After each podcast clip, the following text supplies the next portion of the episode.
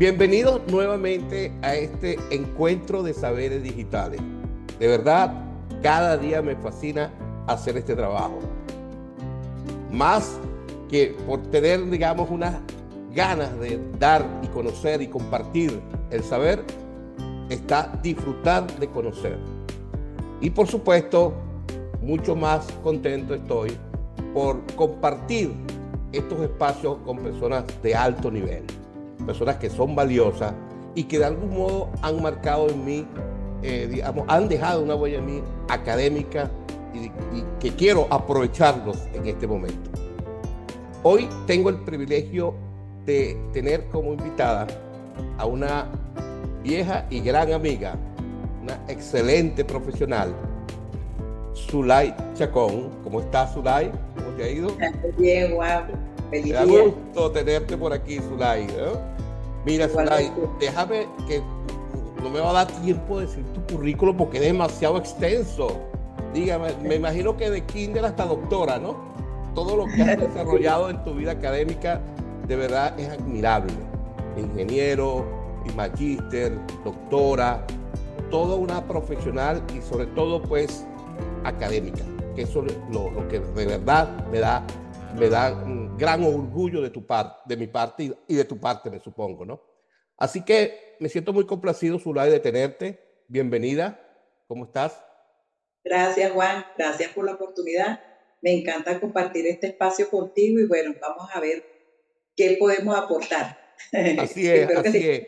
Y fíjate que dentro de lo que quería conversar contigo, Estoy en este momento pues tratando de indagar y discutir con mis compañeros, con mis amigos como tú, un tema interesante que es el uso, obviamente, de las tecnologías de información y comunicación en los sistemas educativos. Pero en el caso particular que quiero conversar contigo, segmentar esta, esta interacción eh, referido al adulto, a esa persona eh, de algún, que de algún modo es la que está aprovechando a su máxima capacidad estos espacios digitales. Creo que es el, segmento de más amplitud de oportunidades para formarse, para lograr eh, fortalecer sus capacidades y sus habilidades. De, de, tal manera que en este momento, pues, de tantas oportunidades que hay, de tanto mercado que hay en cuanto al uso de estas tendencias tecnológicas, tú me podrías contar eh, Zulay, ¿cuál es la importancia, en esencia, la integración de las tecnologías de información y comunicación en los programas educativos de nuestras instituciones educativas para las personas mayores? Ok, Juan. Con respecto a este punto, realmente es muy importante. Las TIC son fundamentales para la democratización de la educación. El adulto puede aprender a su propio ritmo, de acuerdo a su propio interés, no todos tenemos los mismos intereses, y no hay limitantes ni psicológicas, ni cognitivas, ni emocionales, sino que él a, través del uso de las plataformas que contamos hoy en día, que no las teníamos hace 20, 30, 40 años atrás, él puede avanzar de acuerdo a lo que él realmente le interese. Y actualmente la educación va en vías hacia ese desarrollo, a fomentar el uso de las TICs en la formación de cualquier ciudadano y principalmente en los adultos. Por ejemplo, nosotros tenemos programas, nosotros a nivel universitario, a nivel de diplomados, a nivel de cursos, cursos reconocidos a nivel internacional, donde el estudiante puede tomar cursos desde gratis hasta posgrado. Y vuelvo y te repito, a su propio ritmo, de acuerdo a su interés. Perfecto. Y en ese sentido, Zulay, ¿cuál es el rol que tiene, en el caso particular, el docente para estar, digamos, en interconexión o garantizar un aprendizaje eficaz a través de esos espacios? Bueno, el docente cuenta con herramientas innovadoras, tales como el aula virtual, cuenta con aplicaciones móviles, entre ellas la más famosa Messenger, eh, perdón, la más famosa WhatsApp, realmente. eh, Messenger, las redes sociales, Instagram y por supuesto no podemos olvidarnos del correo. Todo el mundo, todo el que maneja un teléfono inteligente tiene un correo, porque cuando estamos personalizando el teléfono eh, nos vemos obligados a colocar un correo. Entonces todos tenemos un correo. De modo tal que el docente cuenta con una amplia amplitud de herramientas que le permiten al estudiante aprender desde historia, tecnología, museo, arte, música, etcétera. Claro, y, fíjate, fíjate algo interesante, y, discúlpame, eh, Zulay, que te comente, te interrumpa en esto, porque hay, hay una variedad de opciones, supuesto, de usar todos los entornos que tú indicaste, pero estamos hablando de una formación eh, colectiva. Se supone entonces que podemos considerar eh, eh, o desarrollar una estrategia de enseñanza personalizada a cada individuo que requiera un conocimiento en particular. Es decir, ese aprendizaje de, ese, de esa aula que nosotros asistimos, físicas, donde entramos los 30, 50 estudiantes, está el profesor líder, y donde un aprendizaje va a ser uniforme, eh, una, una, clase uniforme. Es decir, ese concepto colectivo eh, está en desventaja en el, en el ambiente virtual por el hecho de que hay un concepto más personalizado de aprendizaje. ¿Sí me comprendes ese contexto, Zulay? Eh, de ninguna manera, Juan. Realmente ellos se complementan. La educación presencial con la educación online o lo que llamaríamos multimodal. Realmente una viene a complementar la otra. En la educación online podemos tener comunidades virtuales, comunidades de aprendizaje, en las cuales eh, pueden haber un foro chat, eh, grupos de discusión, participación en proyectos. Tenemos el aula inversa. En nuestros tiempos nosotros íbamos al aula física, el profesor explicaba, daba todo el contexto y uno iba a su casa y repasaba, estudiaba de acuerdo a su propio ritmo. Ahora tenemos aula invertida. Usted investiga, busca, participa en estas comunidades virtuales de aprendizaje, eh, participa en foro chat, discusiones, etcétera, y va al aula virtual ya con todo el contexto a discutir con el profesor. Desde mi punto de vista es hasta mucho más ventajoso. Creo que, le, que creo, pienso, estoy convencida de eso, que puedes eh, captar mucho más de esta manera que como lo veníamos haciendo nosotros. Claro. ¿Y cuáles, ¿cuáles crees tú? Discúlpame, ¿cuáles crees tú que sean entonces las debilidades que se pueden presentar en esta plataforma a efectos de garantizar un, aprendizaje efectivo?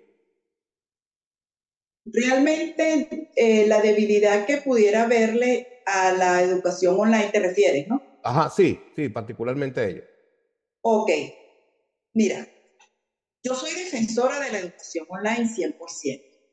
En el caso de la educación online, usted participa en sus clases síncronas, esas clases quedan grabadas, el estudiante una vez que está en su casa puede repasar las clases N veces, si tiene alguna duda vuelve a ver, a repasar el tema Mientras que en la clase presencial usted depende de sus apuntes. Usted fue, tomó sus apuntes. Si tiene alguna duda, se la va a preguntar al profesor, pero si ya llega la, el examen y usted en ese momento fue que detectó que tuvo esa, esa duda que no, que no estaba claro, pues usted se irá al examen con la duda. A diferencia de educación online. Eh, acá en Venezuela, con el tema de electricidad, con el tema de gasolina, por ejemplo, entonces, en la presencialidad usted tiene que moverse hasta un sitio físico. Si se va la luz en ese sitio físico y no tienen una planta, entonces definitivamente no da la clase, se posterga, eh, se tienen que reprogramarla. En la educación online, vuelvo y repito, las clases quedan grabadas de modo tal que si usted se le fue la luz, entonces puede ingresar luego y igual entrar a la Claro, estamos hablando entonces de un aprendizaje permanente, ¿no? Eh, con el uso de las tecnologías de información y comunicación garantiza de que inclusive aquel adulto que esté laborando, que esté trabajando, que no esté únicamente dedicado exclusivamente a su formación, pueda tener una alternativa de un aprendizaje personalizado, con retroalimentaciones inclusive inmediatas que le van a permitir fortalecer su, su capacidad, su, su, habilidad en cuanto a ese aprendizaje. En función a esto, también te quería eh, comentar de qué manera las herramientas tecnológicas, digamos, eh, fomentan ese compromiso de que el proceso de aprendizaje de un adulto eh, que usa estos espacios es, es seguro. ¿Sí me mm, sí, las herramientas son completamente seguras. Eh, es previsión que, una previsión que ha tomado todos los desarrolladores con respecto a la educación online, porque no es solamente la educación, son la, la educación, son las notas, por allí hay información personal de cada uno de, de los participantes, de modo tal que es una educación segura, robusta, desde el punto de vista de seguridad, valga la redundancia. Eh, algo que me eh, quería contar, Juan, es que muchas veces en la educación presencial el estudiante siente temor de preguntar porque de repente eh, lo que para él no está claro, para sus compañeros sí. Entonces esa es una desventaja de la presencial que no la tenemos en la online, porque el estudiante, vuelvo te repito, puede preguntar, de manera privada a través del chat o puede repasar la clase y aclarar su duda allí. Eh, uno, o beneficios, puedo, voy a mencionar tres beneficios que se me ocurren así rápidamente. Uno tiene que ver con el tema cognitivo, cada quien, sabemos que existe una variedad de inteligencias, de modo tal que cada quien va a aprender a su propio ritmo, aun cuando la clase sea la misma para, para todos los participantes. Tenemos aula virtual como la NACAT, que son más de 12.000 estudiantes en una misma aula, el aula más grande del mundo. Y todos aprenden, todos se certifican, todos aprenden. ¿Por qué? Porque lo están haciendo a su propio ritmo. El otro es el tema emocional, desde el punto de vista emocional. Yo puedo hacerlo, yo puedo hacerlo, yo pude lograrlo y eso te motiva a seguir aprendiendo y el aspecto psicológico, ¿sabes? El que logré esta meta, eso me aumenta mi autoestima y te permite tomar otros estudios, otros estudios más avanzados. Eh, te voy a nombrar un caso de... Eso te quería preguntar, si tienes algún caso, muy, me imagino que varios, ¿no? Con estas, con estas condiciones. Sí, realmente hay varios casos, pero quería hacer mención específicamente a tres. casos hay muchísimos. Ok. Eh, Juan comienza sus estudios en cursos online de diseño gráfico, sin saber nada de diseño gráfico, así como yo, por ejemplo, que no sé nada de diseño gráfico. Comienza su curso de diseño gráfico y genera un emprendimiento a partir de estos cursos. Eh, otro caso, el señor mm, Porfirio Arias, este ya estamos hablando de adulto mayor, un poco más, un poco mayor, 76 años. Se acaba de graduar de ingeniero electricista en la Universidad Nacional de Ingenieros en Perú y estamos hablando de una persona de 76 años.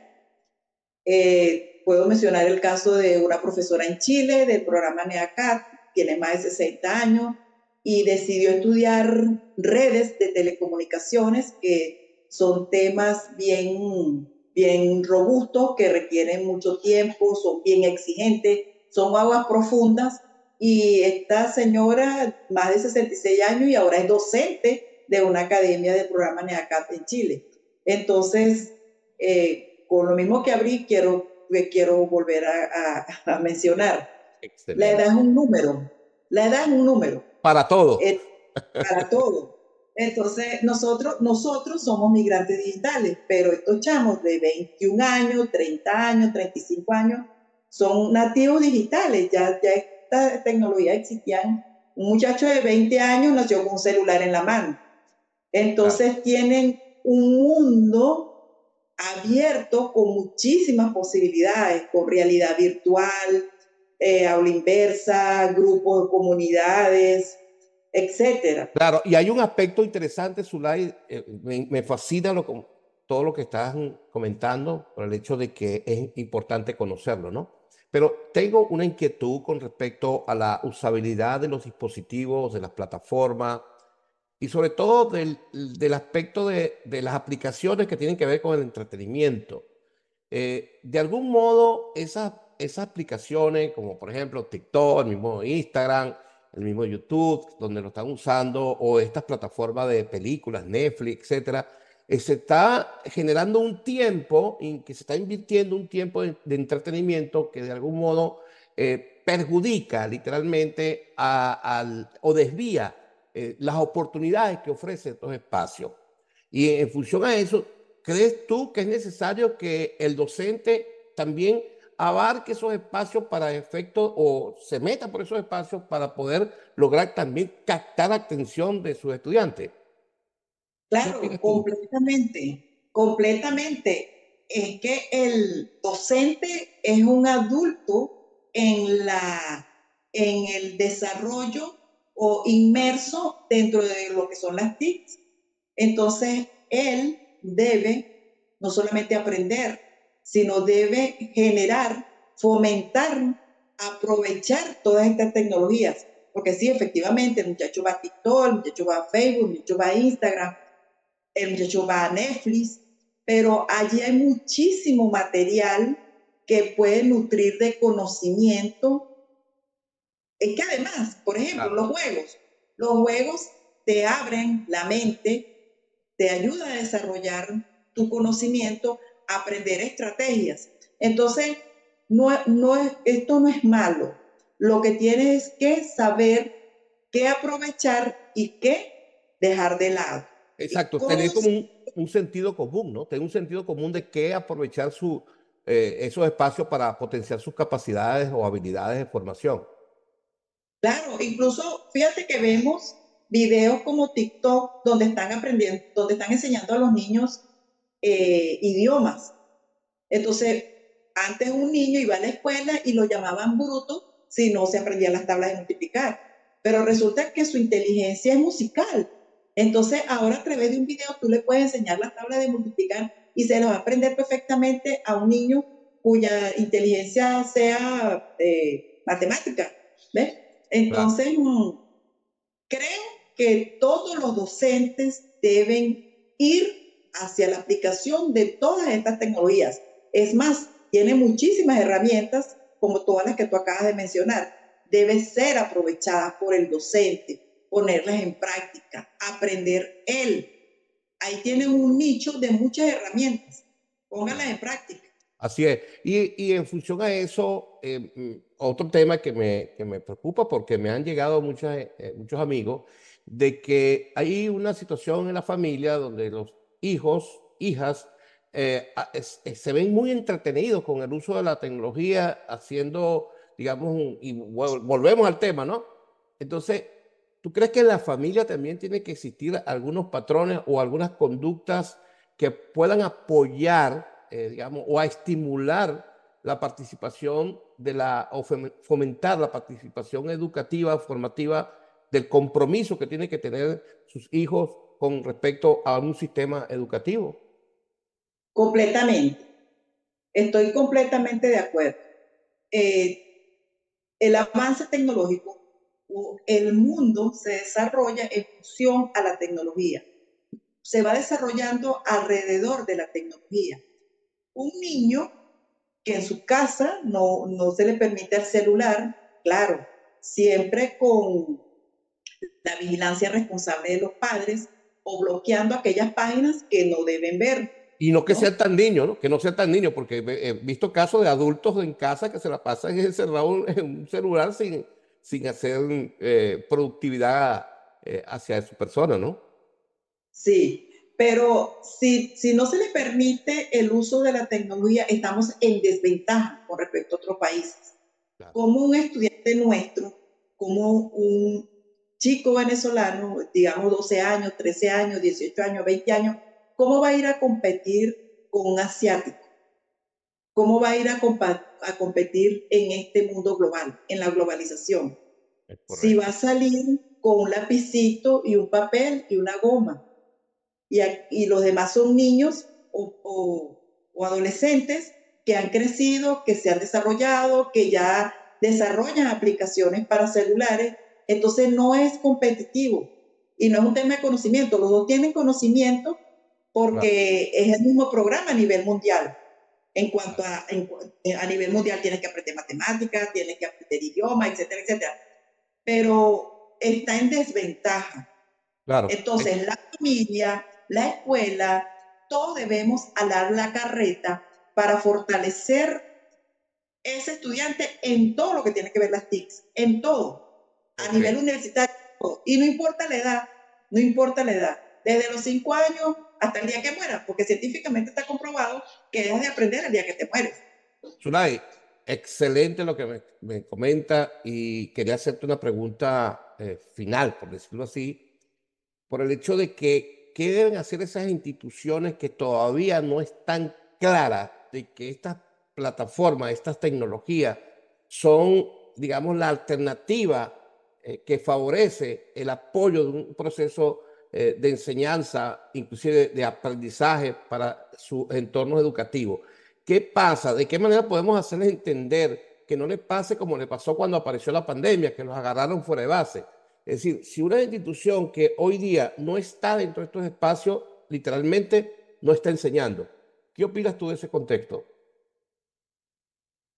Mira, el avance tecnológico, el desarrollo tecnológico es imparable cada vez hay más desarrollo, cada vez hay más avance. Ah, fíjate cómo viene la inteligencia artificial, nos viene arropando la realidad aumentada, las tecnologías 4.0 en la educación, en la industria, en todas partes, en el cine, en todas partes. Entonces, es importantísimo que ante esta bola de nieve que va creciendo y va creciendo y va creciendo, las universidades deben fomentar, deben crear programas que te permita llevar a la, porque ya estamos hablando de universidad, entonces ya estamos hablando de adultos, de que te permita al adulto formarte con estas herramientas y para estas herramientas y para lo que viene en el futuro, que, que, que a la velocidad que vamos y con todos los avances, pues podríamos decir que, que puede pasar cualquier cosa, puede en, en definitiva, la institución que no esté aprovechando estos espacios digitales no está formando. ¡Wow! Esa afirmación El principio de sistemas. Existe un principio en sistemas. Si usted no se adapta al sistema, a la teoría general de sistemas, si usted no se adapta al sistema, el sistema lo destruye. Es, una es un principio de la teoría general de sistemas. Entonces, todas las universidades deben adaptarse a los nuevos programas educativos que está exigiendo la realidad. En ese sentido, yo también me atrevo a decir que ahí existe un gran nicho. Ahí existe un gran nicho. Eh, deberían de aprovechar esta brecha tecnológica, esta brecha educativa, para poder entrar dentro de la competencia como universidades.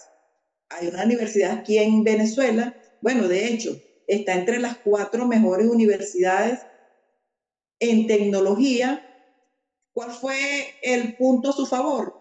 Que tenía todos sus, programas online. Cuando nos agarró la pandemia, que nos agarró como ladrón en la noche, de sorpresa, fue la única universidad que no cerró sus puertas ni dictó clases vía WhatsApp. Toda su plataforma era 100% online. Entonces, se pueden imaginar el boom el cómo logró eh, avanzar por encima de todas las demás universidades. y, garantizar un, y, garantizar un, aprendizaje efectivo, ¿no? Efectivo, y no se paró nunca, no se paró nunca. Excelente. Mira, Zulay, bueno, interesante todos los temas que hemos conversado. Eh, realmente me siento muy convencido de que con tu participación acá hemos aclarado puntos que son bastante interesantes de que la, la audiencia sepa de que hay razones por las cuales los sistemas educativos tienen que ajustarse a las tecnologías de manera adecuada.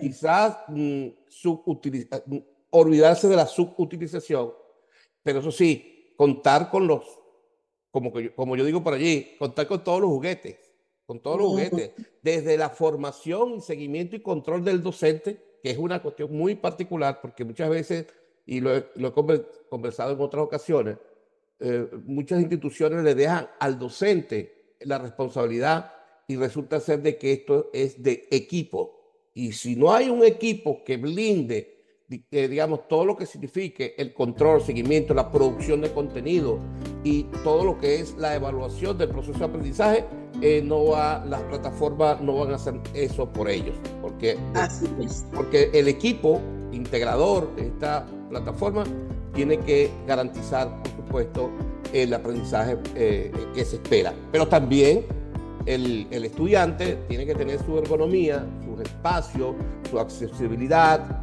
con apoyo inclusive de la familia, con apoyo inclusive del Estado, etcétera, que son temas pues que de alguna manera tienen otros hilos, pero sabemos pues y estamos claros que eh, el que no use estos espacios pues va a ser sustituido por instituciones que sí lo usan, ¿verdad? bueno, muchas gracias, Zulay, de verdad es un verdadero placer haber compartido contigo esta, esta oportunidad. Si tienes algunas palabras finales de reflexión. Eh, sí, eh, repito, nunca dejes de aprender, porque el mundo no se va a detener por nadie. Así es. Bien, bien dicho. Bueno, y el secreto de el secreto de saber es saber, eh, como el secreto de vivir es saber compartir. Siempre lo digo. Vamos a seguir avanzando. Muchas gracias, Muchas gracias. Gracias a ustedes.